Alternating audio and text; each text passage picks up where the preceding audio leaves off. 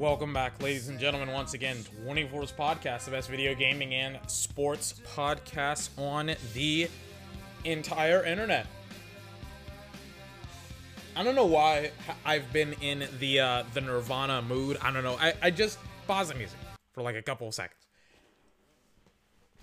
Just went, I just like a couple of days ago went into my car and I have all these CDs of all of these um, you know these albums that I used to listen to in college. I used to have to constantly drive home for the weekends in college when I was in college for a reason that I may or may not get into later on. But it was like a 3-hour drive and I remember just having nothing to do on that 3-hour long, really it was 4-hour long drive. So I was just like, let me get some music, let me sing along, let me rap along and I remember there were so many different albums that played into just my entertainment during that three and a half hour long drive. And one of those was Nirvana's Nirvana, and I freaking bumped. Obviously, uh, everybody I, everybody loves "Smells Like Teen Spirit," but I loved "Heart Shaped Box," which is why I played it for you last night as the opening song, and then another ob- absolute banger. When you go years without listening to Nirvana, it's just it's this weird, you know, uh, rediscovery of just genius once again. And that's like what I just experienced like a couple of days ago where I was just like, oh my God, Nirvana's really good. On pause my music, please. So we're going to get started. Once again, we're going to kind of conclude. I think Malik Willis is going to play in the um, the Senior Bowl this week, or not this week, but this year because he is obviously a senior at Liberty. We'll talk about him. I saw him versus Eastern Michigan. We'll talk about that.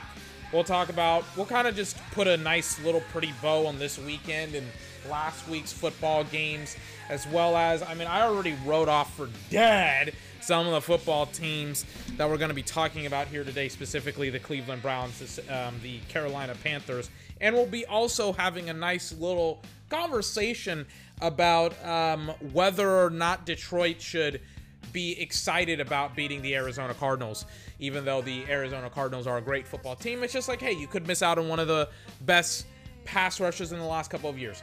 We got a great one coming up for you, ladies and gentlemen, right here on 24's podcast.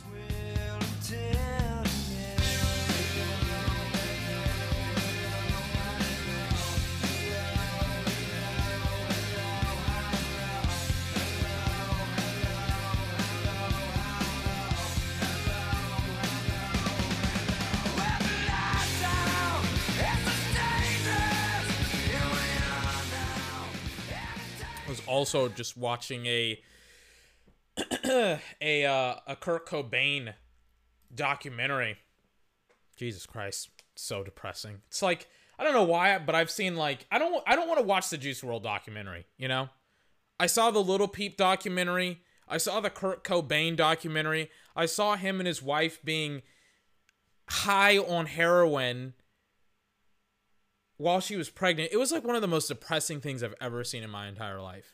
It's just like you learn his situation with his family, where it was like he had wanted a family like a like a just a regular old family life, and then it's just like his mom didn't necessarily give it to him. Nobody had patience for him when he was a kid.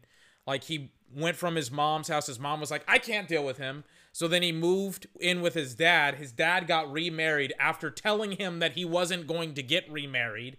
And then uh, his dad, his stepmom was like, I don't have any patience for him. Like she just smiled as she was just like, I don't have any. Yeah, I think it's my fault because I didn't have any patience for him. And then like for a year, it was he went from essentially every single family member in his freaking town instead of either one of his parents taking responsibility for their child. So annoying. So annoying to watch. I was just like, just love him. God, man. He would still. I, I don't know. I don't want to say that. I, I was about to say he would still be here if they had. If they had, I don't know, loved him as a kid. I guess I don't know.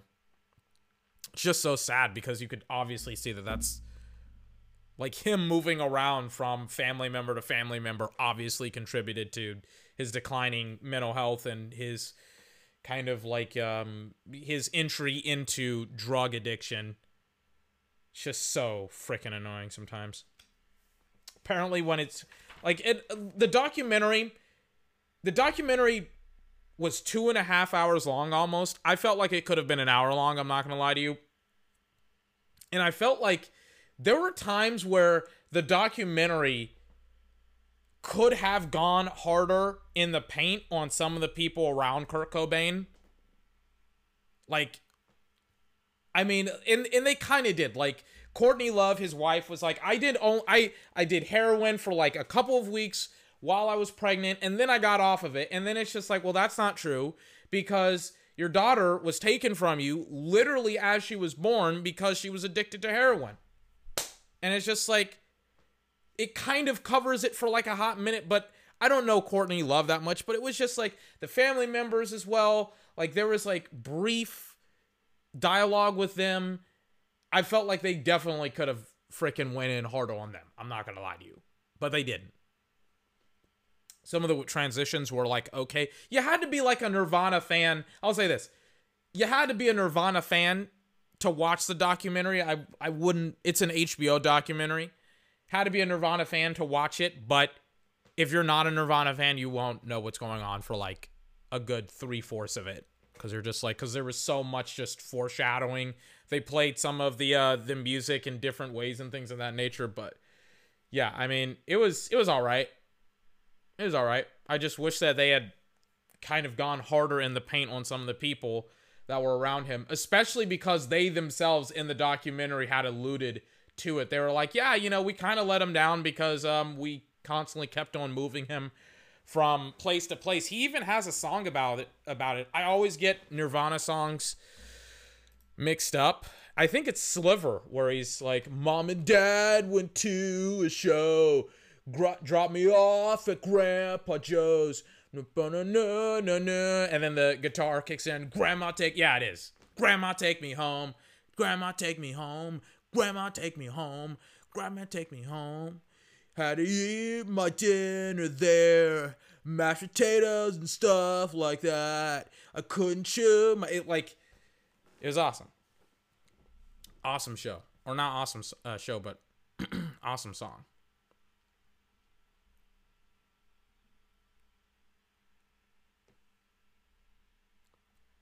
Anyways, I'm just saying. Yeah, like literally, Sliver is literally like, it's a perfect, it's a perfect. I gotta talk about this.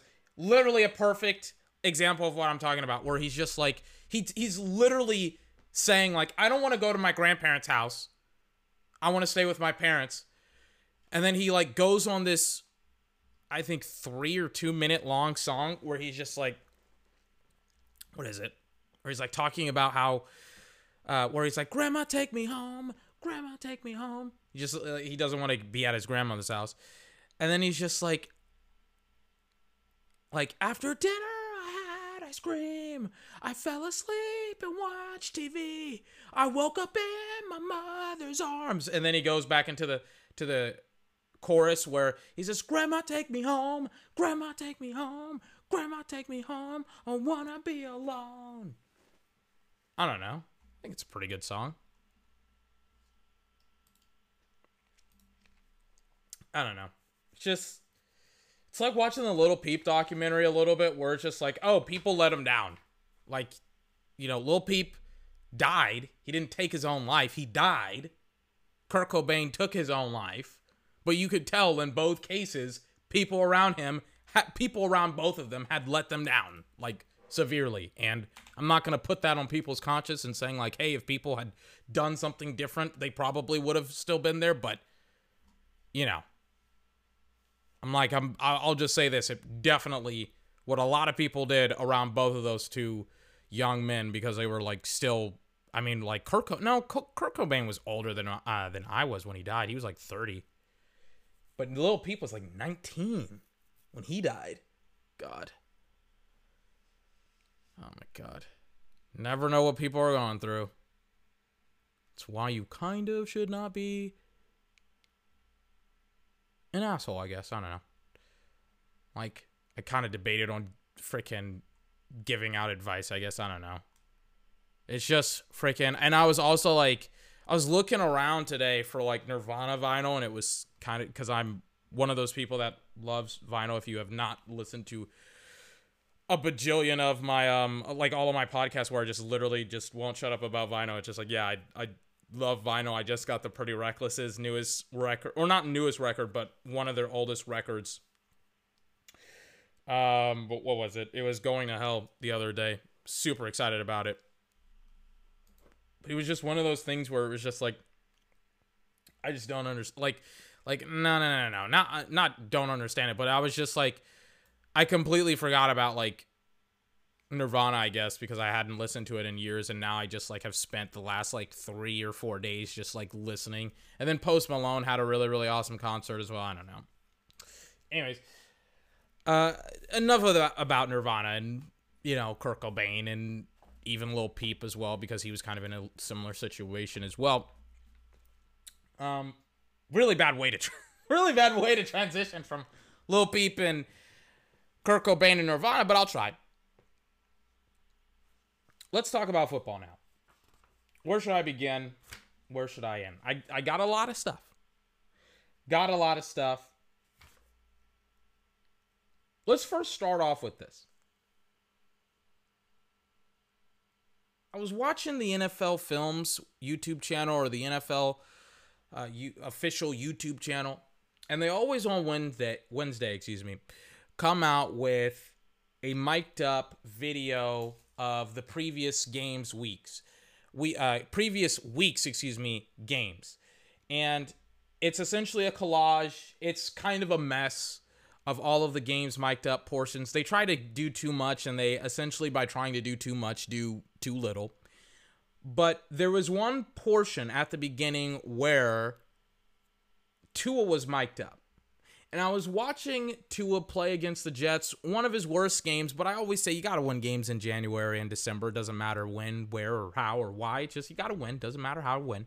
Played one of his worst games at home and won against kind of a resurging, awesome Jets team that had really that had really done a great job and Zach Wilson had really kind of came out and had played a really really awesome game and it almost won the game against the Dolphins' many, many mistakes kind of like rooted into a Tagovailoa. Tua had a pick. He had two picks. He had a pick six. It was terrible. But he found a way to win, despite, obviously, the many, many mistakes. And it kind of brought me back about a month ago when I started to see the Dolphins like win games, like week after week after week, stack up those weeks, continue, not weeks, but wins stack up those wins over a consistent amount of weeks. And at first, I, I thought if you asked me in October, hey, 24, what do you think about the Dolphins? I would have been like, oh, they're they're a non-playoff team. They're probably going to move off of Tua and be confident about him. And then this week, it's you know a couple months later, you're like, hmm, Tua's Tua's playing better than a lot of the rookie quarterbacks that came into the league in the last couple of years. He's going to take some time to get going. But the Dolphins are a little bit of a mess right now, but he has been playing really, really awesome despite everything that's been going on around him. And I thought to myself, I was just like, you know, and I thought this for the last couple of weeks. I was just like, I'm not going to say that you don't still try and go after Deshaun Watson, but if you don't, you still feel great about Tua. And let's say you are a team like Detroit, and we'll transition in Detroit after I talk about Tua. If you're a team like Detroit, you're very excited about Tua Tagovailoa. You're very excited. You're just very excited about the prospect of actually being able to get him, especially because he seems to be. Hold on. I'm watching a scarce video and I just saw somebody contacting customer support I just saw a, a, like a terrible video on YouTube. I apologize. I'm watching something as I'm talking to you, so it kind of screws with my mind. I apologize. Anyways, going back to Tua. Sorry about that. If you do get Tua as Detroit, you're very, very confident because he's going to be a year three player. And I keep saying this. I'm like, I keep saying this. You're Detroit. Go after Tua Tagovailoa. like blows my mind. I'm just like, like, why aren't you actively in, you know, phone calls and saying, hey, we we know that the trade deadline is over with. We're just putting. We're. I, j- do you have my number? Uh, GM for the Dolphins. Do you have my? I'm, I'm Brad Holmes now. Do you have my number?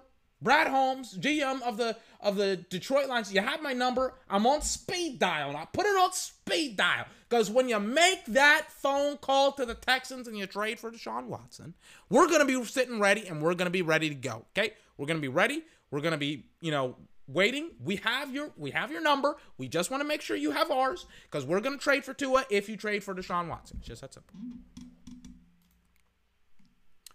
Just that simple. And it was just one of those things that Detroit kind of is too short minded and things of that nature to maybe even consider that. But I'm just like, yes, if you are the Detroit Lions and if you aren't honest to God considering Tua Tagovailoa, I, I, I don't know what you're doing. And I think they are. I think they are, but I don't think that they've connected the dots for some weird reason. I don't know why. But I don't know. I'm just saying. I'm like, hey, uh, is there if you want them, you can go get them potentially within the next year. So it is what it is. Okay. Transitioning off of Tua, let's talk about the Detroit Lions because Detroit, they've been, you know, one of the more interesting teams in the last couple of days, right? Not weeks, but just days. They beat the number one seed in the conference on Sunday. Let me unplug my computer. Upsets happen all the time in the NFL, folks. They happen, you know, on a weekly basis. Weird things happen. I don't know why this sport does it to me like this, but sometimes it does. It sometimes turns itself over on its head, and it's sometimes it's just one of the most ridiculous things you'll experience. It's just like, how does this team happen? How does the worst team in the NFL beat the best? I don't know. It happens in movies and apparently in real life as well. But Detroit beat the Cardinals, and all I've heard for like, and I've been I've been waiting I've been very patient. I've been waiting for the last couple of days to be able to talk about and to express my disgust with the Detroit Lions media because they have gone and lost their minds. We will begin with just simply put the draft position of the Detroit Lions. Now, a lot of people want to comment and they want to tell me, well, 24, I'm a Detroit Lions fan. I don't care about our draft position. We could be anywhere. We could be here. We could be there. We could be in the top 10. We could be. All we want is wins. And all I've heard for like the last couple of weeks is, well, wins, wins in the regular season in 2021, they translate to the regular season in 2022 because you're teaching your team how to win. That's what people have been telling me for the last couple of days. And I I am so tired of it because it's just like I get it. I get it. People are high. People are happy. People are excited. I don't like to kill people's buzz because, especially Detroit, because they have none. But um, I'm going to have to. I'm I'm going to have to do it because it's time to bring yourself back to reality. It's time to start stop saying the most ridiculous things ever. Let's get started with um with Woodward Sports and then we will continue from there.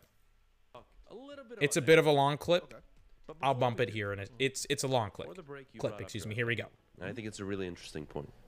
Is I think for the first time I can remember in a long time you feel comfortable no matter where you're picking as a Detroit Lions fan because you have this trust with Brad Holmes. Why? Because year one he delivered. Amon-Ra St. Brown. Jefferson when healthy. Barnes. Penei Sewell. The lineman. Like this is you see it. It's there. So I don't see the fuss and well they cost their no, really? Does it matter, Corey? I don't see the difference between picking at one. The, the line look look look Okay, so before I let him go, he says he doesn't see the difference between picking out one and five. Let me show you the difference. Let me show you. Cool thing about, you know, the 21st century is that we can actually have a simulation here. Let me go to uh, Pro Football Network Pro Football Net. We can use their mock draft. I like their mock draft. I think it's a pretty smart mock draft. I think that it won't give you a bunch of weird picks. I like it a lot.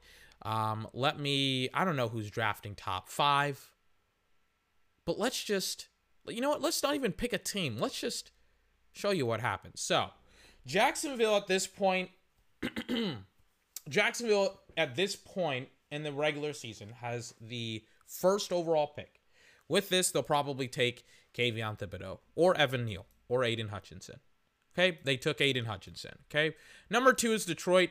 They took Kayvon Thibodeaux. We'll just swap whoever. We'll just say that that's not Detroit. We'll just say Detroit is drafting sixth overall. Okay, we'll just say that.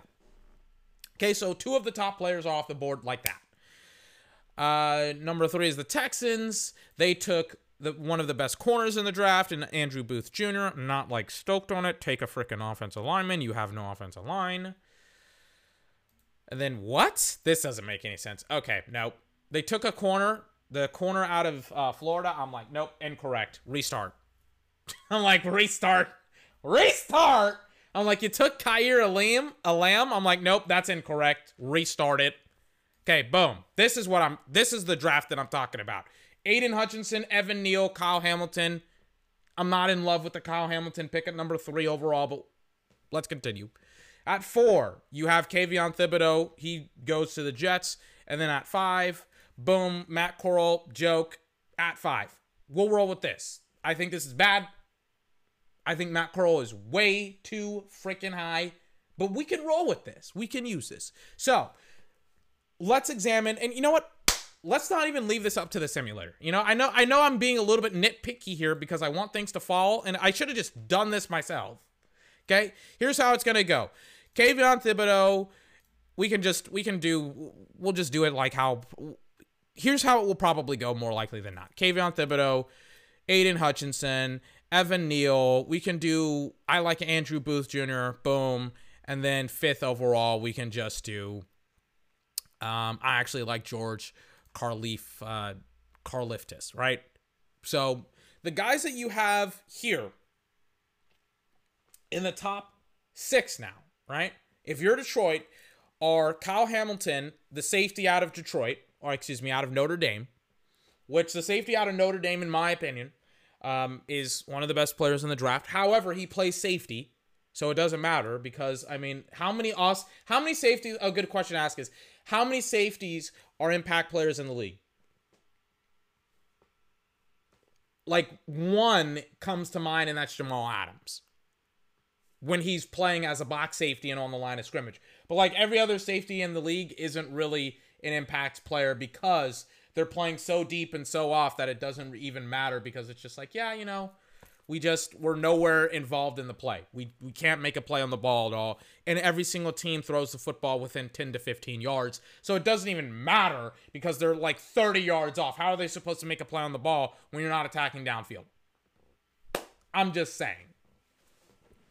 So Kyle Hamilton is your best pick. You have the guard out of A&M, which love guards.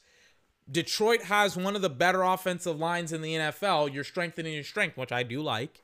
But it's just like, is that the type of play that you want to make in the top six to get a guard? Like, in my opinion, no, not really. When you already have an awesome offensive line, it would be different if you didn't have like Penei Sewell and Decker and Frank Ragnow. It'd be different. It would feel different. But it's just like you guys have enough offensive line pieces. Like you need literally anything else. Matt Corral, who I do not like at all. I don't even think he should be in the top 10 picks at all. Is there. Don't like him at all. DeMarvin Leal, who I think is a little bit overrated. And um, Garrett Wilson is there. And the cornerback, once again, out of Florida, is there as well.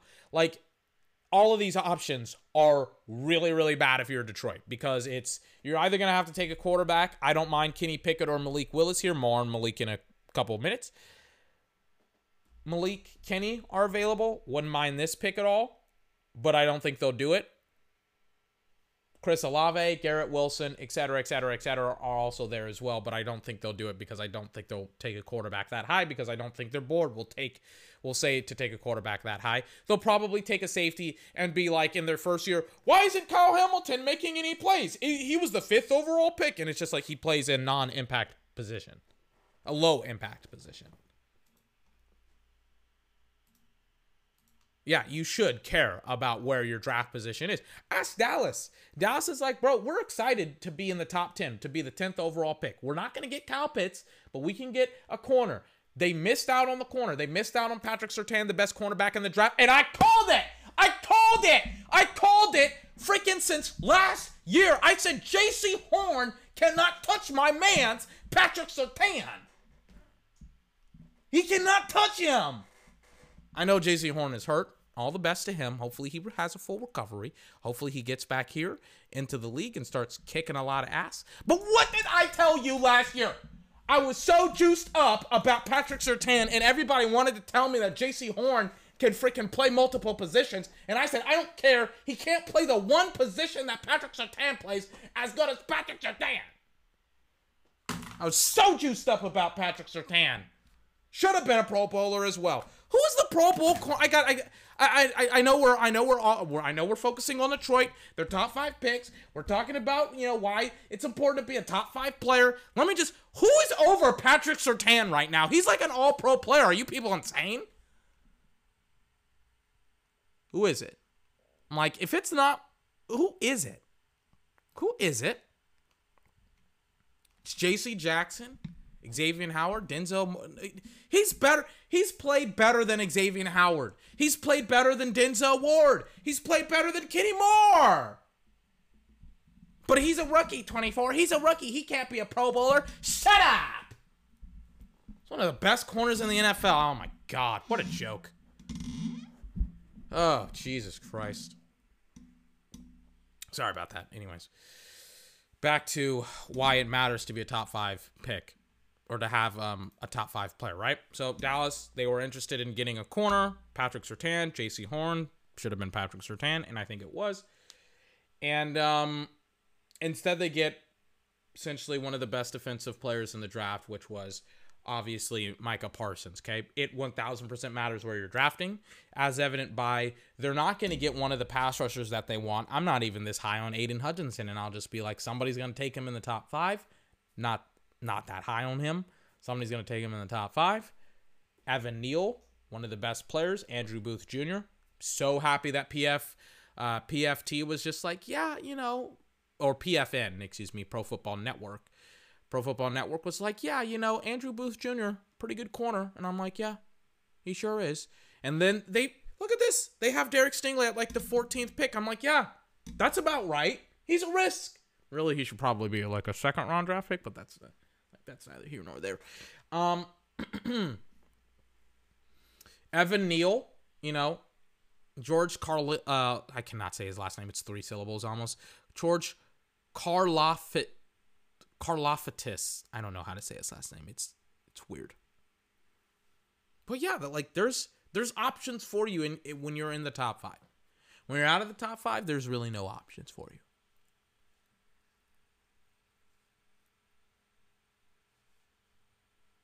I mean, more specifically, options that um that you're stoked to get.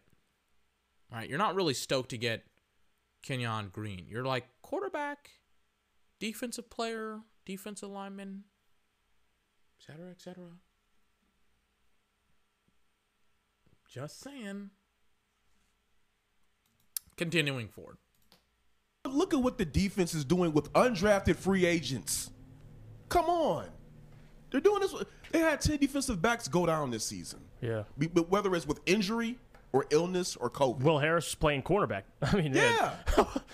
I mean, you got guys like Bobby Price, uh, Jerry Jacobs, um, AJ Parker throughout the season. You get you get talent wherever you find it, but they've been doing this with undrafted free agents. You got a guy, Craig Craig Netflix. Reynolds, Netflix. Netflix. he did good in the preseason. Then they let him go. Well, they put him to the practice squad, Right. And then they called him back up when needed. And then he goes out and I gotta I want I want to say this correctly. I believe he has this for the um, first two games as a Lion, the most, the second most rushing yards over in the first two games. I think he's behind. Um, I think he's behind Barry Sims, if, I'm, not, if I'm Wow. mistaken. So it's like they have guys who can coach. Yeah. Wherever you pick at, just just let the chips fall where they may and pick talent. I don't want to hear any excuses because what what's going to happen if you tank? You get those guys and you don't get any better. The Detroit Lions cannot turn it on and off. They've never been that. So I don't get this idea where you tank and then next year you can turn it on. It don't work mm-hmm. like that. I Look at don't- the It it does. We'll kind of address his two major points. Okay. First point, and we'll address his for his first point last. The first point was, you can uh, look at what the defense is doing. You can win with everybody, with anybody. Second point is, it doesn't work like that to lose football games and then and to then uh, to then get a high draft pick and then to win football games the next year. It doesn't work like that. It one thousand percent works like that. That's the whole NFL. The Cleveland Browns were one of the worst teams in the NFL. They went to the playoffs last year. They're one of the better teams in the NFL. The Cowboys lost 10 games last season.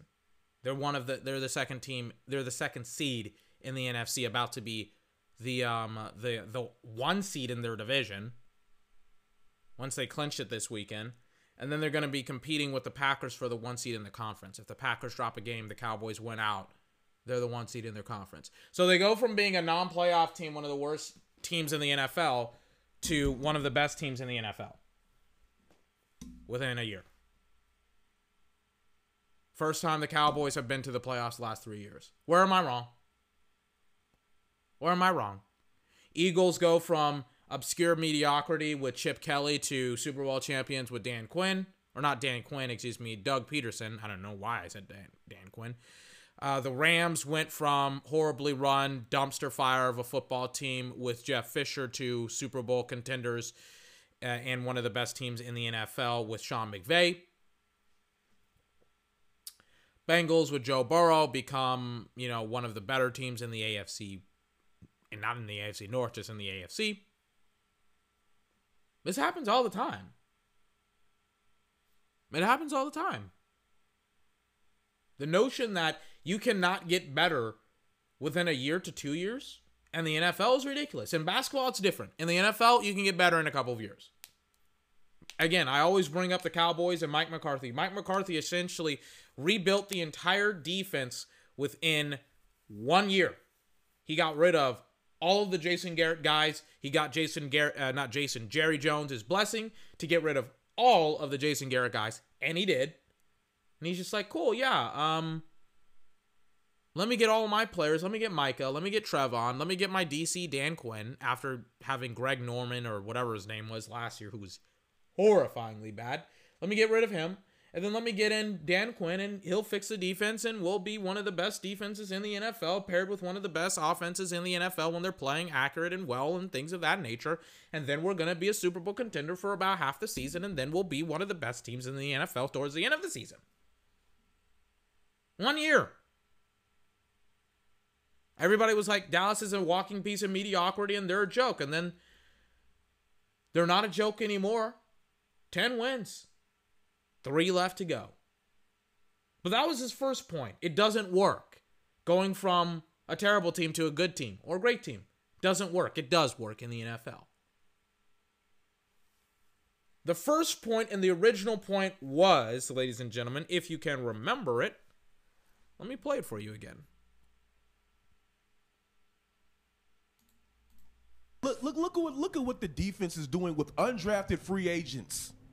Come on, they're doing this. They had ten defensive backs go down this season. Yeah. So they're winning games with undrafted free agents. This is, you know, like this is what's what's that Kendrick Lamar song where he's like, "Don't smoke my own high," or "Don't set like don't." I, I don't know what it was called. I forgot it.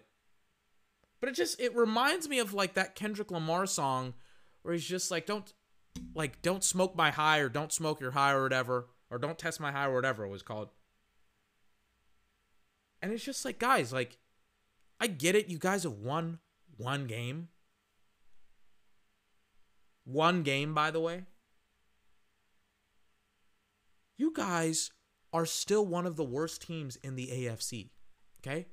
Let's get that one out of the way. Quick and easy. I counted, I went back and I counted. I was just like, how many blowouts did they have? Right? This all-star stud stud defense. How many how many 10 plus how many 10 point victories did they concede or losses did they have? To me, a blowout is 10 points. Some people are going to be like, well, it would be 18, 20. That very rarely happens. Like, you'll usually have a three point, usually three points is the major difference in a lot of NFL games. Okay. So 10 points, two scores, that's a blowout. Okay. Or the way that's, or that's how I see it. Check this out. They had seven blowouts within that type of a um within those conditions, right? 10 points or more. 41 to 33 49ers versus Lions and really that that was garbage time. A lot of their points were garbage time points. 35 to 17 Packers versus Lions, 24 to 14 versus the Bears, 34 to I don't even know what it was against the Bengals. Hold on, let me just peek at it. 34 to 11 against the Bengals, 28 to 18 against the Rams, 44 to 6 against the Eagles, and then 38 to 10 against the Broncos. That's 7 of their 11 losses were blowouts. And then also we can't forget the abominable tie that they had against the Pittsburgh Steelers where they looked like they wanted to lose the football game. I've never seen anything that bad before in my entire life.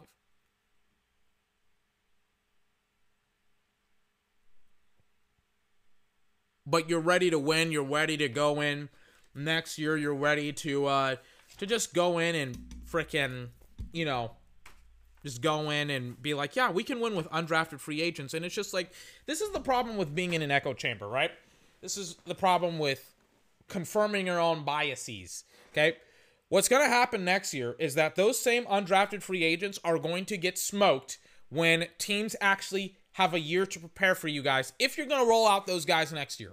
And I've said it before. I, I say it again. I'm like, I like what Dan Campbell has done this year with Detroit, but I'm not I'm, I'm not head over heels in love with him. I said I'll give him three years. At the end of the third year, tell me what his record is, and I'll tell you if he should be fired or not. Okay? I said I'll give him three years like that when he was hired. I'm like, I don't like the hire, but he gets three years. I'm like, I'm starting to warm up to it, but I'm still kind of stone cold on Dan Campbell.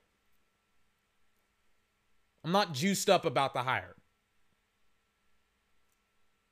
And it's just like way too many people want to, you know, just just jump to conclusions and I'm just like, where's the where is the, the freaking, you know, the meat on the meat on the bone. What am I supposed to chew on with his resume?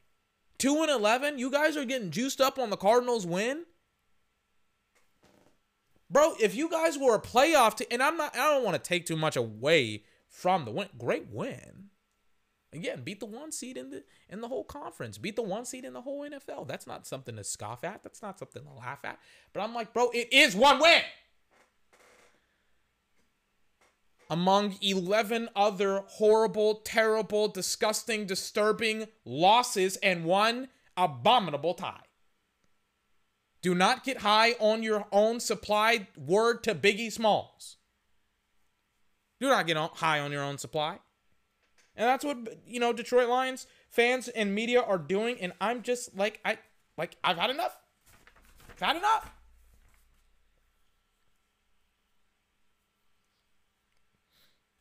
So yes, um Detroit man, goodness gracious, be patient. Be patient. And stop saying that you want undrafted free agents to play for you or that you can play because undrafted free agents performed well. Anybody can have a great game. Can you have a great career? Can you have a great 5 years? Can you have a great 10 years? I don't see it. Please do not say that you don't want Kayvon Thibodeaux or Evan Neal or one of the corners, Andrew Booth Jr. Don't even talk to me about safeties or linebackers. You guys don't even understand what's going on there. Do not talk to me about those players. Please and thank you.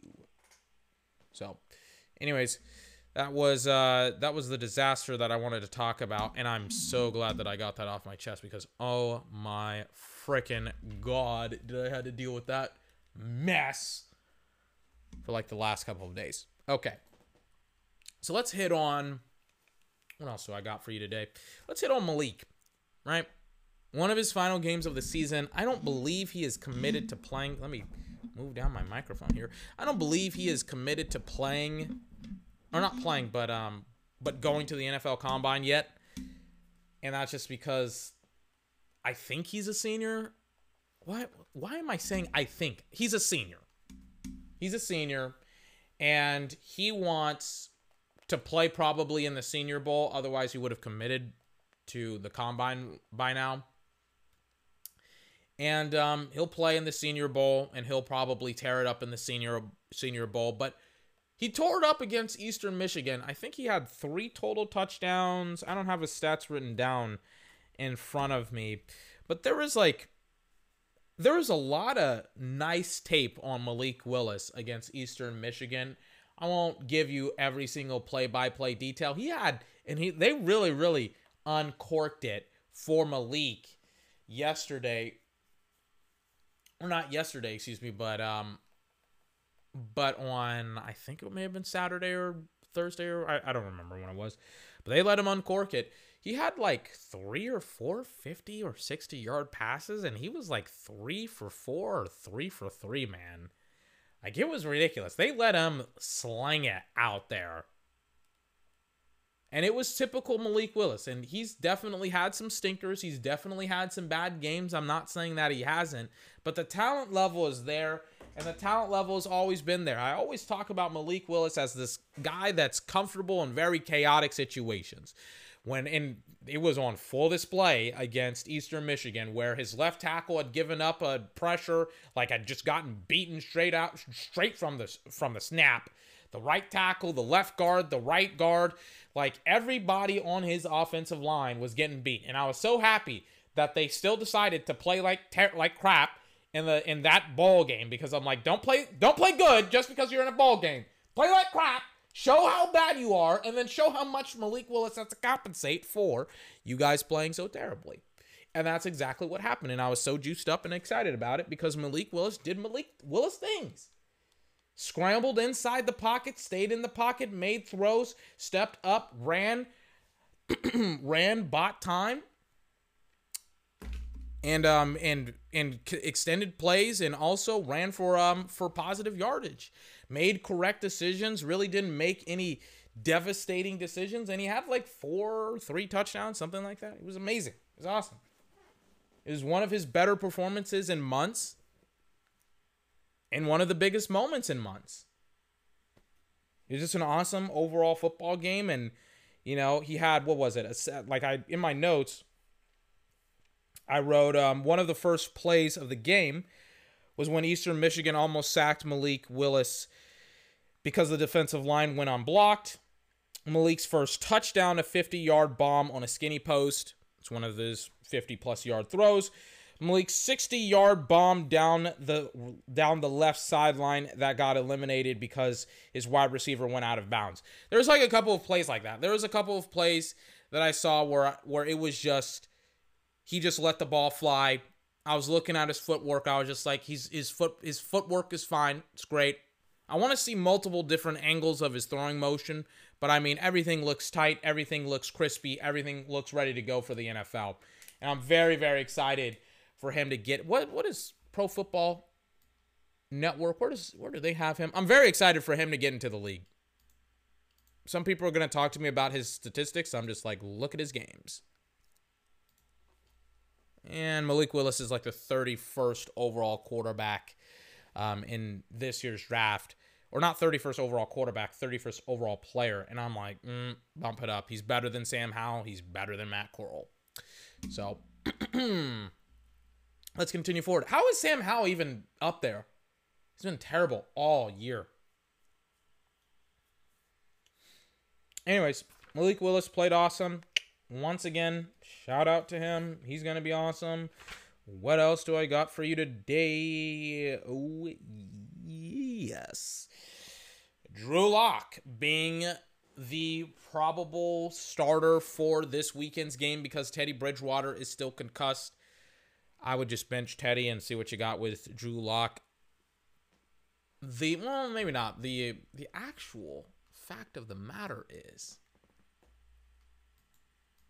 the Broncos are still kind of in playoff competition. They are tied 7 and 7 with the Raiders and they are 3 games out from the Chiefs, 2 games out from the Chargers and they could still make it to the playoffs, which is shocking to me. But um no, they need a quarterback and their quarterback play has been off and on for the majority of the season. You know, Drew Lock I have not been a fan of since people said be a be patient with him let him play. I think after the 2019 season when he started for six games and people were talking about that, and I was just like, I don't care about the six games. Like, find another quarterback. And they have wasted all of this time instead of trying to get a quarterback in the draft. They freaking, I don't know what they've done. They've done nothing. It's sat, you know, just sat pat, done nothing. It's been a joke. I don't like it at all. Drew Lock is just, you know, Drew Lock is going to play. He will start more likely than not. And it's just like, I hope that he plays well for his sake because this is it. Because Teddy has started the entirety of the season. The team believes in Teddy. Vic Fangio believes in Teddy. This is it for Drew Lock. Like, it's just as simple as that. And I, like, either way, if Drew Lock gets to start or Teddy, like, I don't care. I don't care. I don't like either one of them right now. I mean, they're going up against the Raiders again, talking about the playoff seeding. Both teams, the Broncos and the Raiders, are seven and seven. So essentially, if you don't win this game as either one of the teams, pack up your shit and go home because you are officially eliminated from the playoffs. It's just that simple. Unofficially, officially eliminated from the playoffs, or more specifically, eliminated from winning your division. That's just the reality of the situation. So, Drew Lock's back. He'll play up against the Raiders. Raiders have been sliding a little bit, but they also won on Sunday against Cleveland because Cleveland had COVID. Um, not excited about Drew Lock getting a shot again.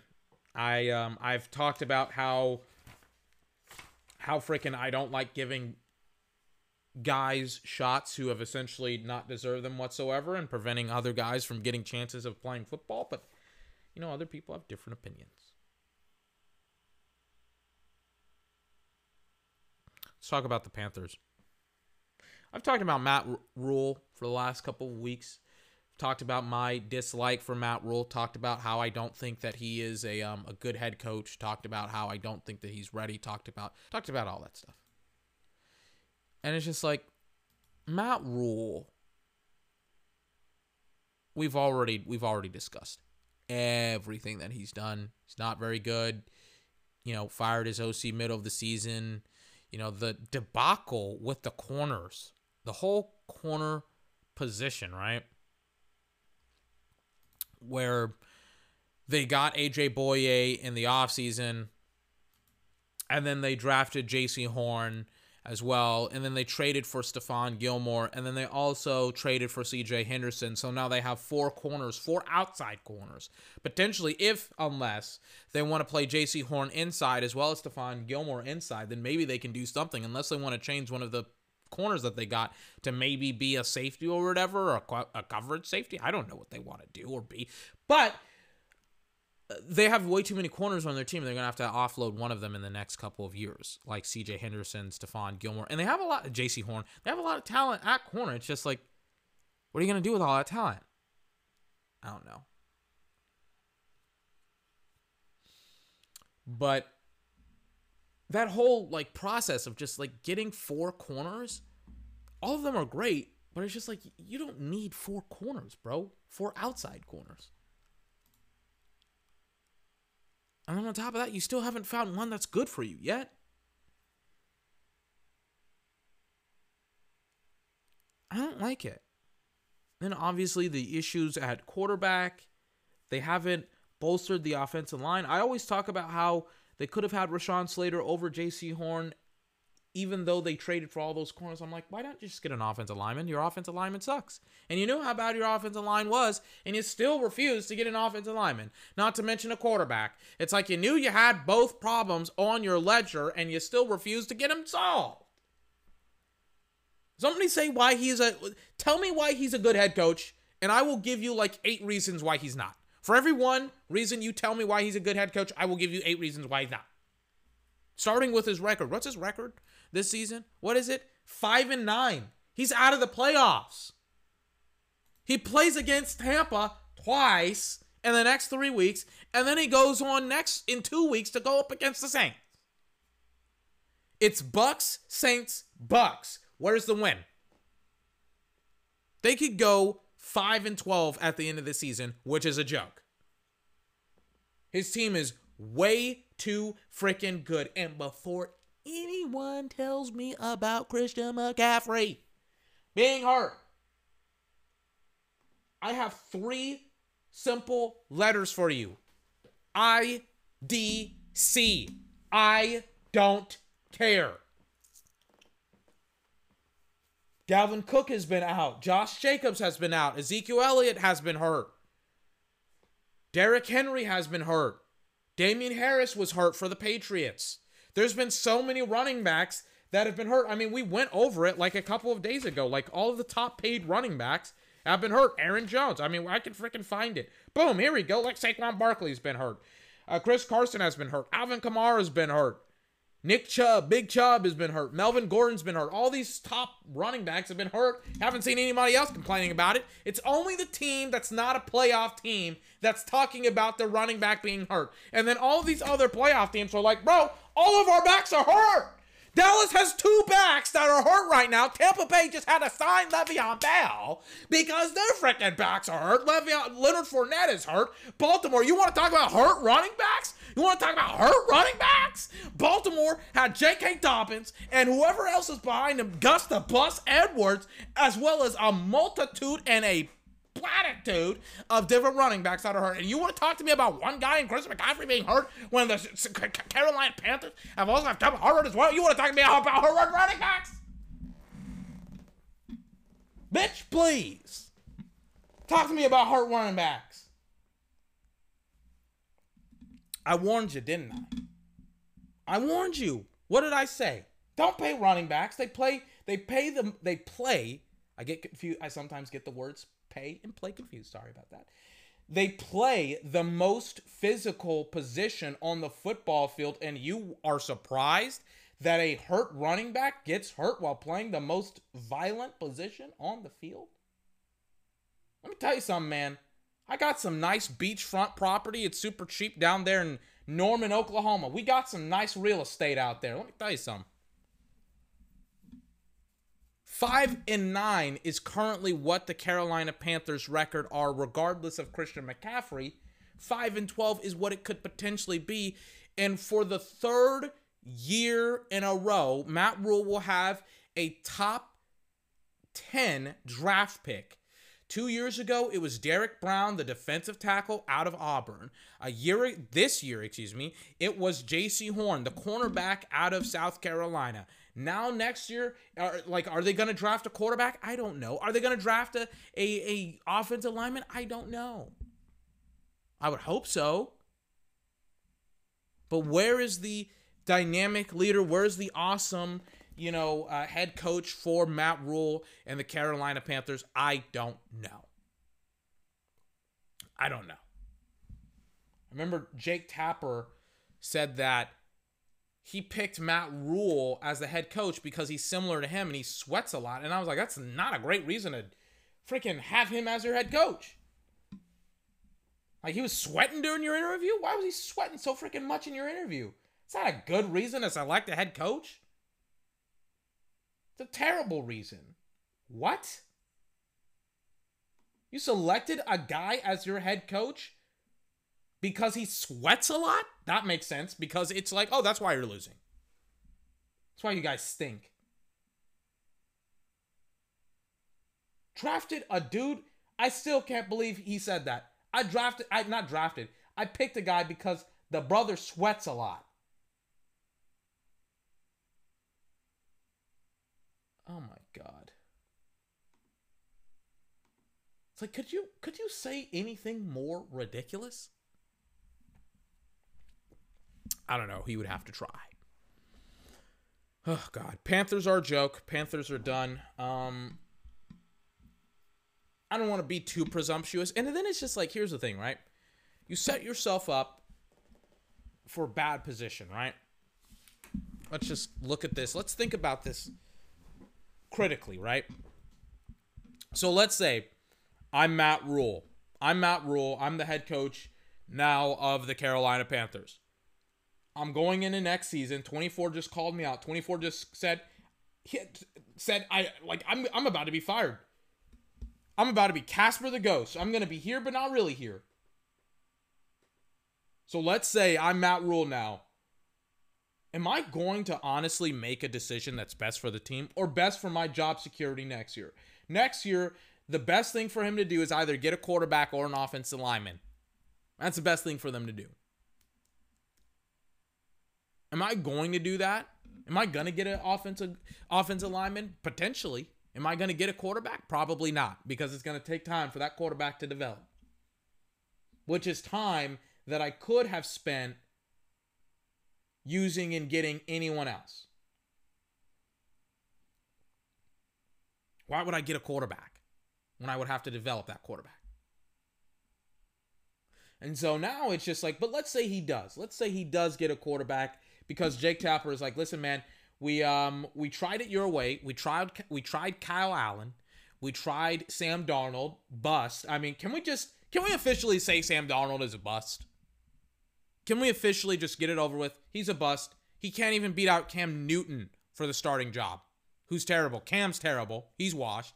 Sam Darnold, bust. Can we just get it over with and just be like, say, oh yeah, Sam Darnold's washed. He's a joke. He's a terrible player. People overlooked him. People overdrafted him. People liked him way too much out of college. People didn't look at his actual games. People just said, oh, he's a USC quarterback with like a margin of talent. He's awesome. He's going to play well. Da da da da da and then he just freaking sucks, and he's been sucking ever since he got into the league. Can we just say that? Sam Darnold sucks, and he's a bust. But are they honestly going to draft a quarterback next year? Do you think they are? And again, if they do, do you think that they'll they'll have the uh, the fortitude to be able to be like, you know what? We get it. You have a rookie quarterback and all that good stuff. We get it that you know you've had kind of a run of bad luck. We don't really care. We're going to still judge you based upon what you've done for the last three years, and you're kind of out now. So, uh, hey, we'll shake your hand. Good luck to you. Uh, the door is that way. We'll have you escorted out of the per, uh, the premises. We'll change the locks. We'll change the keys. We'll give you. We need everything back. But hey, Matt Rhule, good luck. Go back to college. We don't need you in the NFL. Do you think they're going to do that next year? After drafting a young player? Or do you even think that they're going to do that after having another bad season? Folks, the Panthers are about to have another non playoff season in the last like three years. And potentially next year, they're going to continue that as well.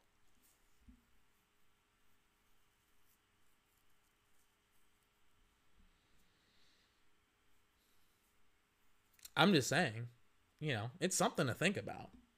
It is something to think about.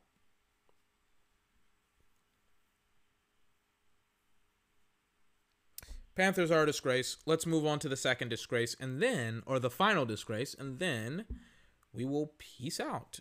Oh no, we'll make game day predictions and then we'll peace out. Am I mistaken? Do I have anything else? Oh yeah, we're going to talk about the Titans here as well, and then we'll make our pick. So, was looking at the Browns other day. Browns are a mess. Browns are a joke. See, I keep talking about how teams are jokes. They're jokes for different reasons. The the Panthers are a joke because they shouldn't have hired Matt Rhule to begin with. The Browns are a joke because they are potentially look. Oh yeah, by the way, I got to talk about this before I talk about the Browns here. Let me plug in my computer. Hold on. I just got something on my TV when I was watching the Missouri versus the Army game, the uh, the ball game. And I was watching the game and then because I was on ESPN, ESPN always has to hit me with the whole with the things at the bottom of my screen that tell me what's going on. They hit me with the the Giants are considering bringing back Daniel Jones for his fourth season. And it's just like his fifth year option will be up so they can weigh that. Fifth year option essentially being the um the option to weigh a, a player's fifth year. So essentially they'll be under contract for five years instead of four years you can either weigh it or you cannot weigh it depending on it's only for first round draft picks but you can do whatever you want if you're a football team. But apparently they're thinking of weighing his fifth year option which i wouldn't right now. I would like what? They have until May to get it done, but I'm just like, make like, get on the horn, get on your phone, and start freaking calling Seattle and start making sure that Russell Wilson isn't available this offseason. I just don't understand it. It's just he has made it known that he wants to be traded to the Giants. You are getting lapped by the Eagles and the Cowboys. You don't have either team's offense. You don't have either team's defense. You don't have a key dynamic player on your defense besides Leonard uh, Williams. You don't have a quarterback to go up against and duel against Jalen Hurts and or Dak Prescott. You have not won a single game against the Dallas Cowboys in six years when Dak Prescott is playing the, at quarterback, except for his rookie year when he was a rookie and you still had Eli Manning and Odell Beckham Jr.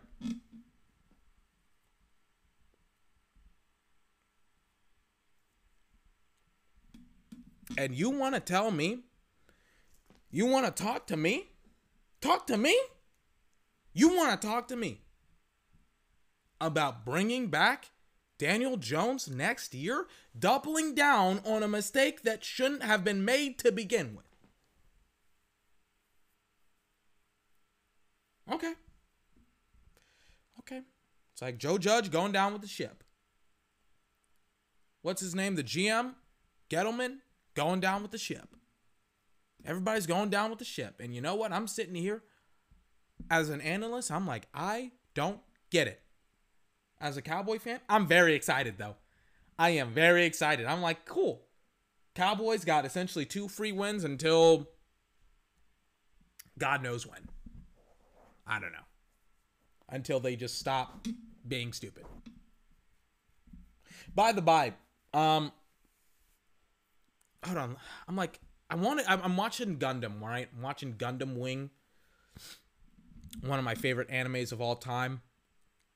I think I'm in the third and final act, where the series is essentially broken down into three separate acts. The first act is Operation Meteor, when the Gundams essentially descend onto Earth. If you don't know the TV show, uh, Gundams are gigantic robots that are piloted by humans.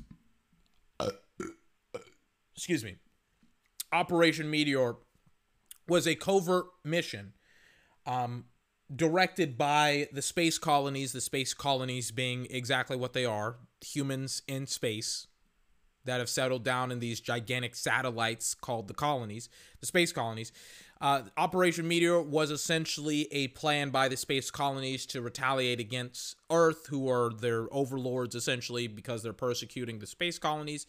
It was a plan by the colonies to essentially stop Earth from being terrible to them, and it backfired royally because um, the Rockefeller Foundation and among others, and I won't get into all of the narrative points, but it's just like I'm in the third and final act of the TV show where it's Queen Relena. Watch it, you'll figure it out who that is. She she essentially becomes the um one of the main characters of the TV show. Essentially becomes a political figure, like essentially a mascot for a political party that essentially owns the planet and the world through Relena Peacecraft. It is such an awesome narrative.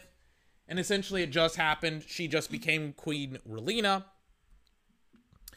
Earth has essentially is now underneath her rule, which it's not because she's technically a puppet. And it's about to get real. It's a, like shit's about to get real. For like the first time all series, the Gundams are about to essentially form like Voltron, where the Gundams are about to freaking, you know, get back to doing Gundam things. And as I was watching this TV show, I was just like, oh yeah, I have Gundam 00 and I kind of want to watch it. Kind of want to watch it. But I'm not going to get up to go into my closet where I have like all of my TV shows or whatever just to like interrupt the flow of the podcast, even though I just spent the last like three or four minutes talking about talking about Gundams. I don't know. Here's a break of pace. Yes. Back to uh back to Daniel Jones, man. God. Again, I liked Daniel Jones going into this season. Oh, man, but it's just like every single time I just watch him play now, I'm just like what what do you what do you want from me? I was wrong. I don't I don't see it anymore. I don't see this awesome football player that can play in uh in the big boy league anymore. Is this what I'm looking for? Hold on. I'm on eBay right now, right? Did I get a bootleg? I think I may have. So, I got to talk about this. Back in the day, back in the day, right? Yeah, this is probably it. Yeah, this looks it. This looks legit. So, okay, back in the day,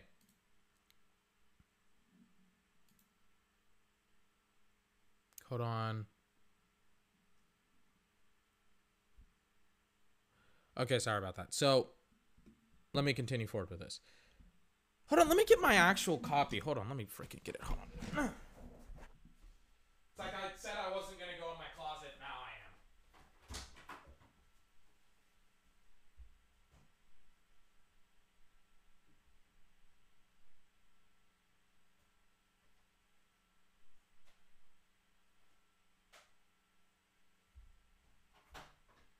Hold on.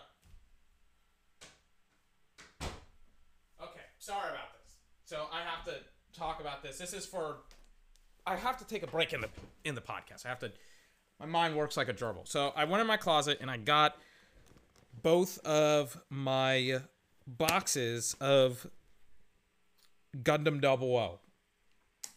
So Gundam Double O, if you have no idea what it is, it is a awesome anime series that is about uh, Gundams again. It is a it's like a it's like a new season or not a new season, but like a new series of Gundam. Like Gundam essentially has like you don't have to follow Gundam to watch Gundam Double O or Gundam Wing, right? You don't have to watch it because essentially every new series or every new season is a new is like a new story in a, like a new universe in Gundam.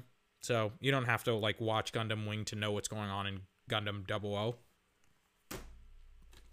When I was in high school, I saw Gundam Double O on YouTube because people would like pirate the uh, the individual seasons and I would watch them for free on YouTube and then the channels got blocked because obviously they just pirated all that content for free. And I wouldn't have access and I didn't have like Hulu and all these other streaming platforms that had them. Don't judge me. So I went on Amazon and I bought both seasons of Gundam Double O for like 30 bucks a pop and one came like that pause on that one came and was delivered to my house within a couple of days of me purchasing it. The second one literally like was delivered months after I ordered it. It was so weird. It was just like I had to like contact the seller and I thought that I had bought them from the exact same seller, but I didn't. I bought them from like two different sellers. And I remember like buying it and I was just like, "What the fuck? Like, why? Why isn't it here yet?" So I had to con- I had to go through Amazon. Amazon was like, "Hey, this guy paid you. Where is, where's the freaking product?" And then they were like, "Oh yeah, we have to deliver it to him," and they did inevitably, and it came in like a different box than the other one. Now I'm like, now I'm super. Yeah, it's like everything is different. It's kind of like it's kind of you know how like you can kind of tell like some stuff is like a bootleg. Like this kind of, it's like the packaging is different. Like, I'm not saying that. I'm like, did I buy a bootleg? I think I may have, because and the reason why I say that, I don't watch the second season of Double O Gundam, and the reason why I don't watch the second season is because the second season they did something with like the graphics or whatever. Not the graphics but they did something with like what's it called? With um with like the flashes or whatever that are in the TV show. I have no idea why they did this but like every single time a flash occurs it's like a super super bright light that flashes and I remember like having to watch the season instead of like on my TV on my DVD player, excuse me, on my computer instead of on my TV because I could it, I could I had to turn down the brightness on my computer screen. But it was like I got so many headaches watching it. If I was like prone to seizures, I would have gotten a Caesar by now because of how many flashes were on it. It was ridiculous. And it was just like I remember I compared and I contrast. I watched the first season comparatively to like the second season and there was like Obviously, there's flashes, but it wasn't like almost seizure inducing flashes. And then it's just like I'm on eBay and I'm like looking at the second season, like somebody's selling it. The packaging is different. It looks exactly like the first season. It didn't come in like this black case.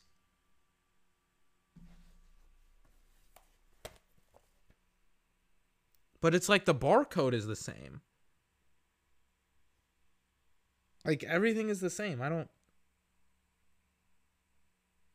Hold on. Okay, every like the barcode is is is different, right? It has like a different barcode. But I'm just like everything looks legit.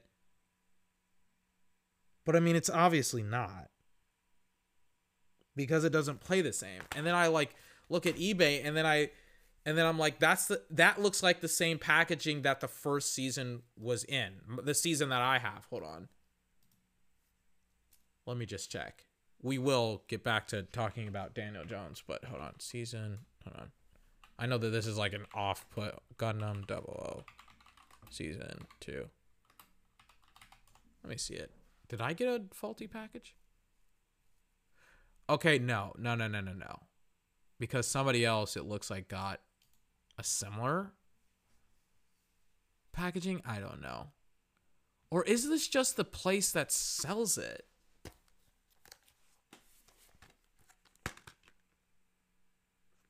I don't know.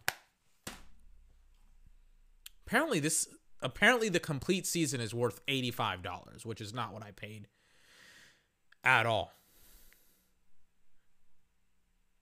Sorry, I'm just like super curious about that.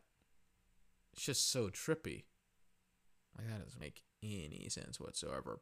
Sorry about that. Um anyways. Like now I don't know where to put put this. anyways, let's talk about let's continue the conversation about Daniel Jones. So Daniel Jones is terrible.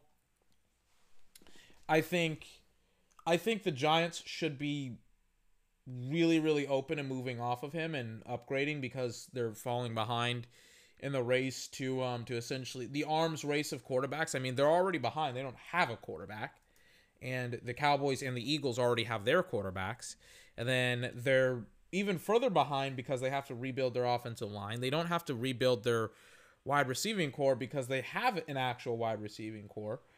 But there's so much stuff that they have to do as like a football team that it that it's just like, bro, you guys got a lot of work to do. So it's just like, get your quarterback. If you have to give up multiple first round, listen, if you have to give up, you don't have a lot of capital. If you have to give up your best defensive player, Leonard Williams, then give up Leonard Williams. And the reason why I say give up Leonard Williams is that quietly, like quietly, one of their best, if not their best defensive player in the next couple of years is Azeez Ojulari, who is the pass rusher out of out of Georgia who I was super, super, super high on. He was like, to me, he was a first round draft pick. He was like one of the best pass rushers coming out in this year's draft. And I think he has eight sacks after the Cowboys game. And I was just like, yeah, like people misevaluated him. He should have been a first round draft pick. What, how many sacks does Jaelan Phillips have? I think he has like eight or nine, if I'm not mistaken. And what a surprise. The guy that I was also super high on, Jaelan Phillips, also has like a bajillion sacks as well. I'm just saying, like, he has Jaelan Phillips has eight and a half sacks. I think Azeez Ojulari has like eight sacks as well. So they'll both probably be like 10 sack players. Yeah, Azeez has eight after the Cowboys game. I'm just saying, like, I hit on like all of the guys that I've been talking about. Like I talked about Jaelan Phillips. I talked about Azeez Ojulari. I was just like, yeah, all the guys that I've been talking about that are like awesome pass rushers. I was just like, yeah, maybe um, maybe you should pay attention to them. I'm just, uh, I'm just saying. Anyways, um, what what else was I talking about? I was talking about Daniel Jones and how bad he is and things of that nature.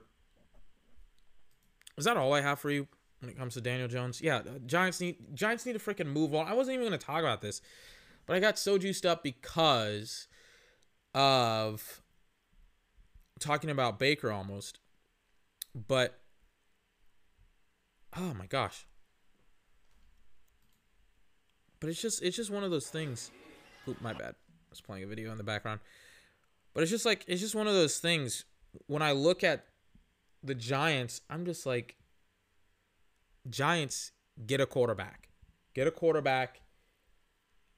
If you can't get one in the draft, if you have to like reach for one, and again, depending on who you are and how you evaluate, I'm like, I like Malik Willis. I would be fine if they took Malik Willis. I like Kenny Pickett. I, I would be fine if they took Kenny. But it's just like, if you're the Giants, just freaking get somebody and go home. You know? Will they? I don't know. Browns, though, are in a similar predicament, and I had a similar solution. I'm like, yeah, you know, you guys need a quarterback. You guys are about to kind of be on the cusp of re signing a quarterback potentially. Why aren't you in the Aaron Rodgers, Russell Wilson, you know, sweepstakes here? Why aren't you trying to trade for either one of them here? I don't know why. I don't know why. Like, like they aren't, and I don't know why either. It literally makes no sense to me.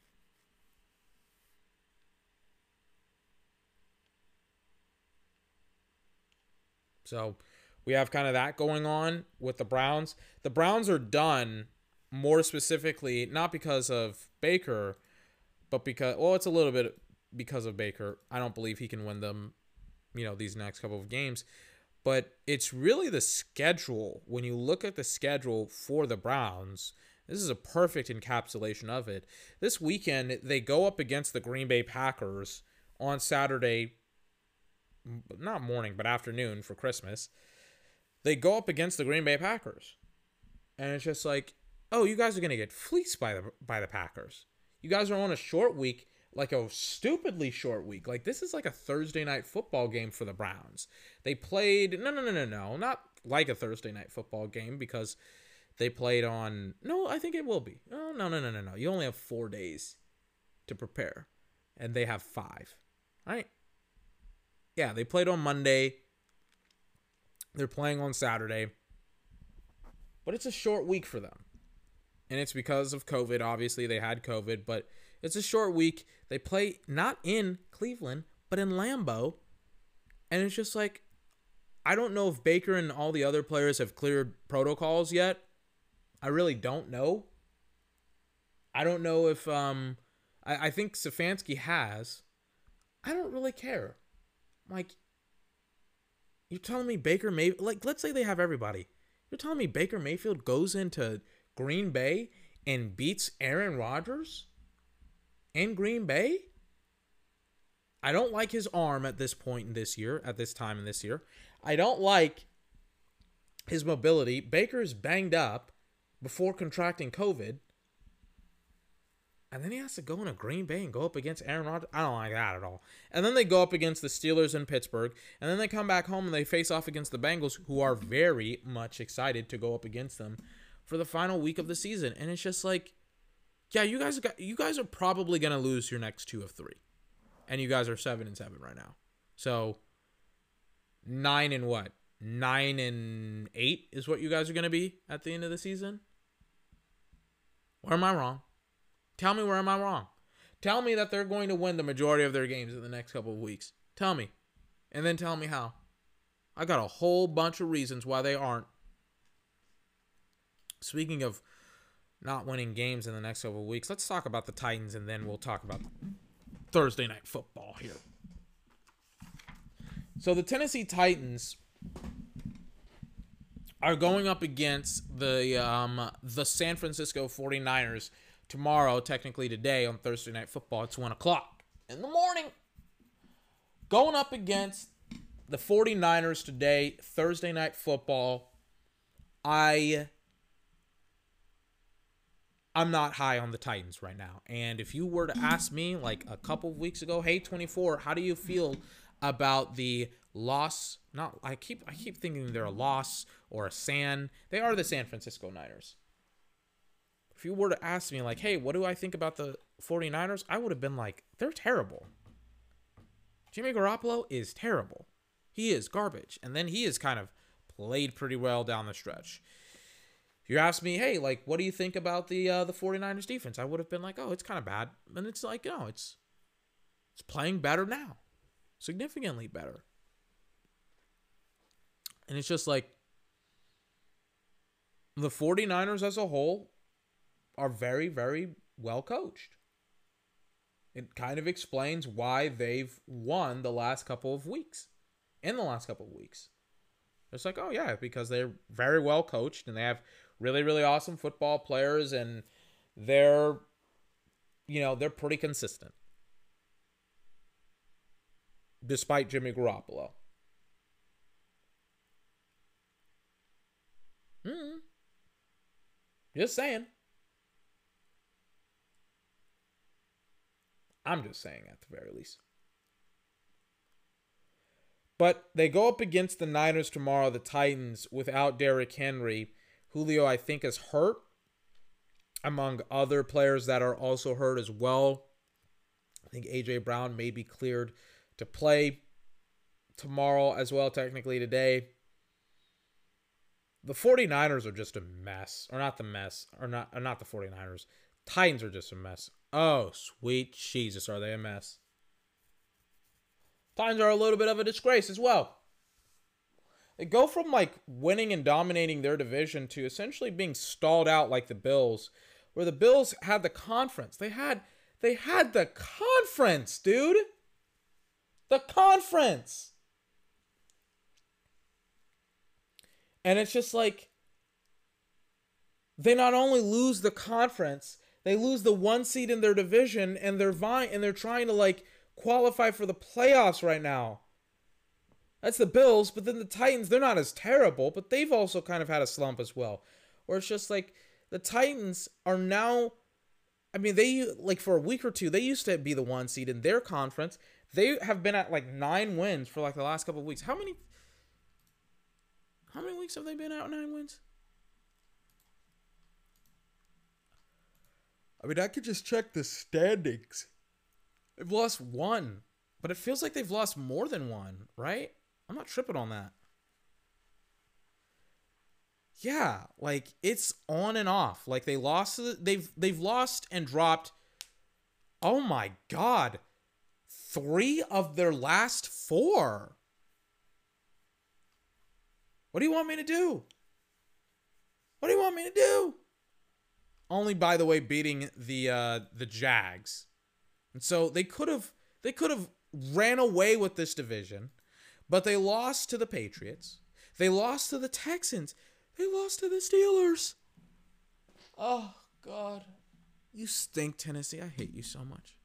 I hate you so much.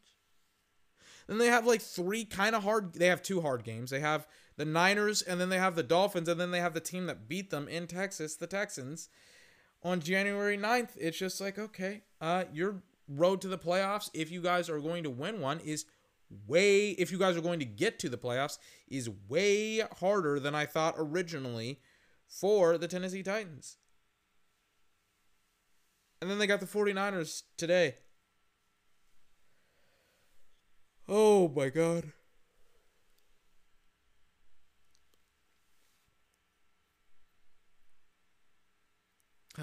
Tennessee, what do you do to me? Long story short, I don't like Tennessee at all. I think the 49ers are a better football team. I think they um I think they're better coached. I think they have better players. Um they're just better. And I think the 49ers not the 49ers, the Tennessee Titans are in a whole heaping mess of trouble. Hold on. This is when oh yeah, hold on. What like I'm like where is my freaking like I'm trying to rewind on my TV because the epi- I'm on I think episode 39 of Gundam Wing where it's just like where it's just like hold on. Hold on. Yeah. Or it's just like the new theme song for the second half of the season kicks in and Quatre meets with Duo Maxwell, who's like one of the main characters of the TV show, and Trowa in the exact same episode in space.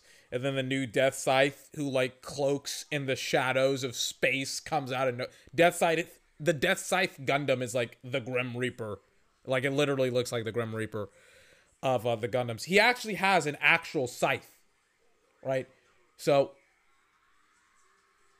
then the main theme kicks in. Then Duo starts murdering a bunch of people. It's an awesome TV show. Oh my god. Anyways, um, that's the podcast. I'm peacing out. I gotta use the bathroom and I gotta go to sleep. I just got into playing Shovel Knight. That game is like, I love Shovel Knight. It's so fucking easy for it. I don't have any patience for it for some weird reason. I don't know. Just like I just want to beat it now, but it's just like it takes so long. I just want everything freaking easy now for some weird reason, unfortunately. Um anyways, I'm peacing out. I'll see you tomorrow. Technically today, technically this evening. And um we'll talk about what happened with the 49ers and specifically with the Tennessee Titans because I'm right now predicting that the Tennessee Titans lose tonight. Bye bye.